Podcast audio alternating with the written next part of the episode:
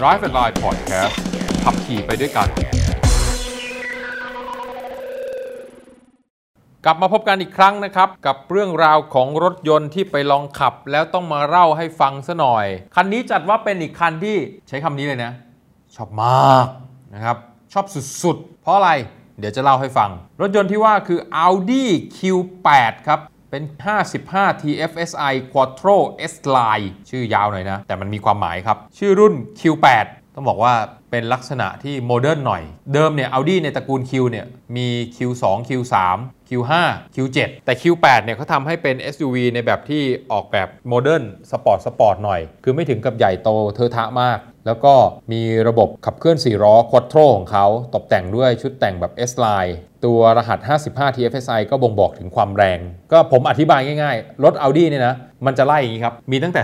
35 35 TFSI 40 TFSI 45 TFSI 50 TFSI 55 TFSI คือตัวเลขยิ่งเยอะนั่นคือความแรง เออรถคันนี้เนี่ยเป็นเครื่องยนต์เบนซิน เป็นเบนซิน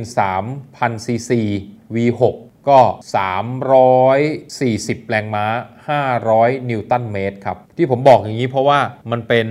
รถที่ขับสนุกเป็น SUV ที่ขับสนุกเลย ระบบที่เขาใช้นี่เขาเรียกว่า Malhabit MHEV Malhabit ก็คือว่ามีเรื่องของการช่วยในการออกตัวที่มาจากมอเตอร์ไฟฟ้า เอาเป็นว่าเวลาคุณจะออกตัวเนี่ย ตัวมอเตอร์จะช่วยเครื่องยนต์ในการออกตัวทำให้มีการประหยัดน้ำมันเชื้อเพลิงมากยิ่งขึ้น หลาย ๆ คนก็บอกว่า เฮ้ย แล้วมันมีปุ่มกดมีระบบทำงานไฮบริดไงไม่ใช่นะครับมาฮบริดนี่ทำงานด้วยตัวกล่องควบคุมเท่านั้นว่าอย่างนี้ คือ Q8 เนี่ยผมว่าอย่างแรกเลยเด่นด้วยดีไซน์เป็นรถ SUV ที่ปกติแล้วเนี่ยเวลา SUV ที่จะทำให้มันดูสปอร์ตเขาจะทำ slope หลังคาด้านหลังพอทำ slope หลังคาด้านหลังเนี่ยมันจะทำให้พื้นที่ห้องโดยสารด้านหลังแคบ แต่ Q8 เนี่ยไม่เป็นอย่างนั้น Q8 จะไม่ทำให้ห้องโดยสารด้านหลังแคบ ไม่รู้สึกอึดอัด แล้วก็ในเรื่องของตัวภายนอกตั้งแต่กระจังหน้า ไฟหน้า ไฟท้ายดูได้เลยมันแบบมันจะออกแนวล้ำๆอะไฟหน้าก็เป็นเป็นตาที่แบบเป็นเส้นชัดเจน ว่ามันมีเรื่องของการดีไซน์ที่ใส่เข้าไปค่อนข้างเยอะ มี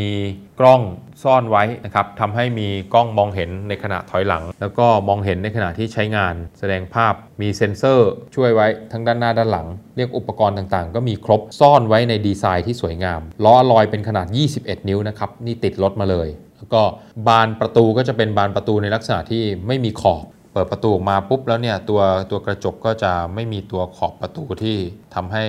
เกะกะนะครับคือคือตัดเส้นขอบทำให้ไม่ไม่ดูไม่ไม่ดูขัดหูขัดตานะว่าอย่างนี้ดีกว่า แจ๋วสุดๆ ผมว่าห้องโดยสารครับ คือ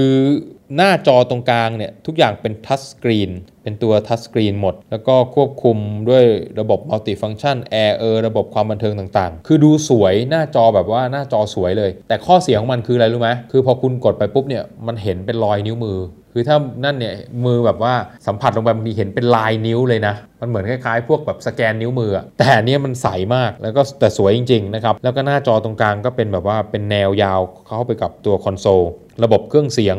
Bang Olufsen ก็ใส่เข้ามาให้ ส่วนเบาะนั่งนะครับเป็นเบาะนั่งทรงสปอร์ตแล้วก็มี การตกแต่งเย็บเบาะด้วยเป็นลาย diamond cut พอเป็นลาย diamond cut มันก็จะดูสวยงามมากขึ้น เพราะว่ามากับชุดเอ่อ S line ช่วงล่างด้านล่างเนี่ยเป็นแบบถุงลม เพราะนั้นความนุ่มนวลความสะดวกสบายมีแน่ คือถ้าเอาช่วงล่างไปเทียบนะไปเทียบได้กับพวกเอ่อ Bentley Bentayga เลยอะคือผมว่าช่วงล่างเขาดีจริง ไปเทียบกับรถหรูๆได้เลย Bentley Bentaygaหรือว่าเป็นเอ่อ SUV ของ Lamborghini อะไรเงี้ยผมว่าสามารถสู้ได้เลยนะ คือขับหนึบ แต่นั่งนุ่มสบาย มีระบบแอร์แยกเป็น 4 โซนได้ เพื่อความสะดวกสบายในการเดินทางสำหรับ feeling การขับเนี่ยต้องบอกว่าเป็นรถ SUV ที่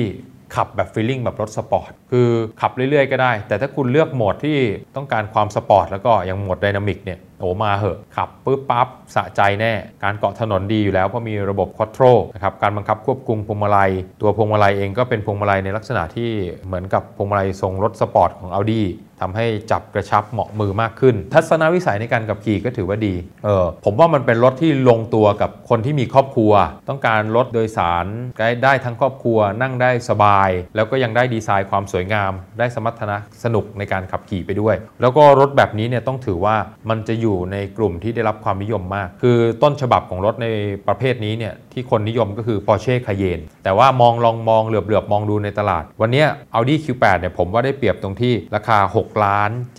9 0 0 0 บาทโดยประมาณนะ 6 ล้านกว่าๆ ก็สำหรับคนที่เบื่อ Cayenne เพราะว่า Cayenne Hybrid ตัวปัจจุบันเนี่ยก็ 6 ล้านกว่าๆ พอๆ กัน เริ่มต้น 6.3 ล้าน อยู่ประมาณ 6 ล้าน 3 โดยประมาณนะ ก็ถือว่าเป็นรถในกลุ่มเดียวกัน แต่ก่อนเนี่ยเขาจะได้เปรียบ Cayenne เพราะ Cayenne ไปเริ่มต้นที่ 7.9 แต่พอ Cayenne โดยเฉพาะตัว Hybrid ที่เปิดตัวมาเนี่ยเริ่มต้น 6 ล้านกว่า6ล้าน 3 โดยประมาณเนี่ยมันก็ทำให้จับว่าเป็นคู่แข่งโดยตรง แต่สำหรับผมแล้วเนี่ย Audi ยังได้เปรียบในเรื่องของดีไซน์ ได้เปรียบในเรื่องความสวยงามในห้องโดยสาร ความสะดวกสบายในห้องโดยสารอาจจะคนละหมัดคือ Audi เนี่ยได้ความนั่งสบาย แต่คเยนได้ความโปร่ง ความสนุกของการขับขี่คเยนน่าจะได้เปรียบมากกว่า แต่ Audi ก็เรียกว่าเสียเปรียบนิดหน่อยเท่านั้นเองนะครับอาจจะไม่ได้ฟีลลิ่งแบบ ขับดุดันมากเท่าตัวคาเยนไฮบริดแต่ว่าก็ขับสนุกได้ ก็ถือว่าเป็นอีกตัวเลือกหนึ่งสำหรับรถในกลุ่มนี้ อย่างไรก็ตามนะครับ ต้องบอกว่าเป็นรถที่อย่างที่ผมเกริดไว้ตอนแรกว่าชอบมากเพราะอะไร เพราะว่ามันมันครบเครื่อง คือคุณเหมือนลงทุนและลงทุนระยะยาวไปเลย วันที่ลูกเมียไม่ไปด้วยขับรถคนเดียวเขาอยากสปอร์ตขับสนุก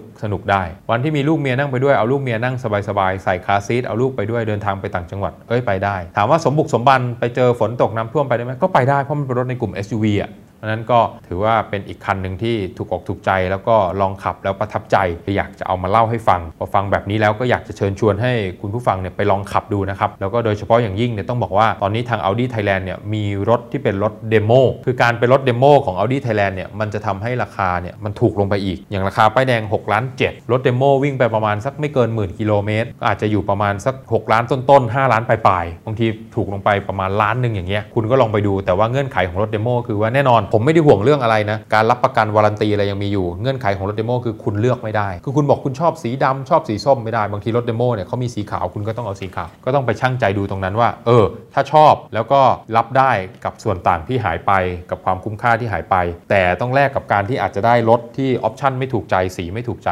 ก็ตัดสินใจเอา นี่ก็เป็นเรื่องราวของ Audi Q8 ที่นำมาฝากกันอย่าลืมนะครับอยากรู้จักรถอะไรมอเตอร์ไซค์อะไร อยากรู้เรื่องอะไรส่งมาบอกเราครับอย่างเป็นหน้าที่ของเราที่จะไปหาคำตอบมาให้คุณแน่นอน ขอบคุณครับ ติดตาม Drive and Line Podcast ได้ทุกวันอังคารและวันศุกร์ทุกแอปที่ฟัง podcast YouTube และ Facebook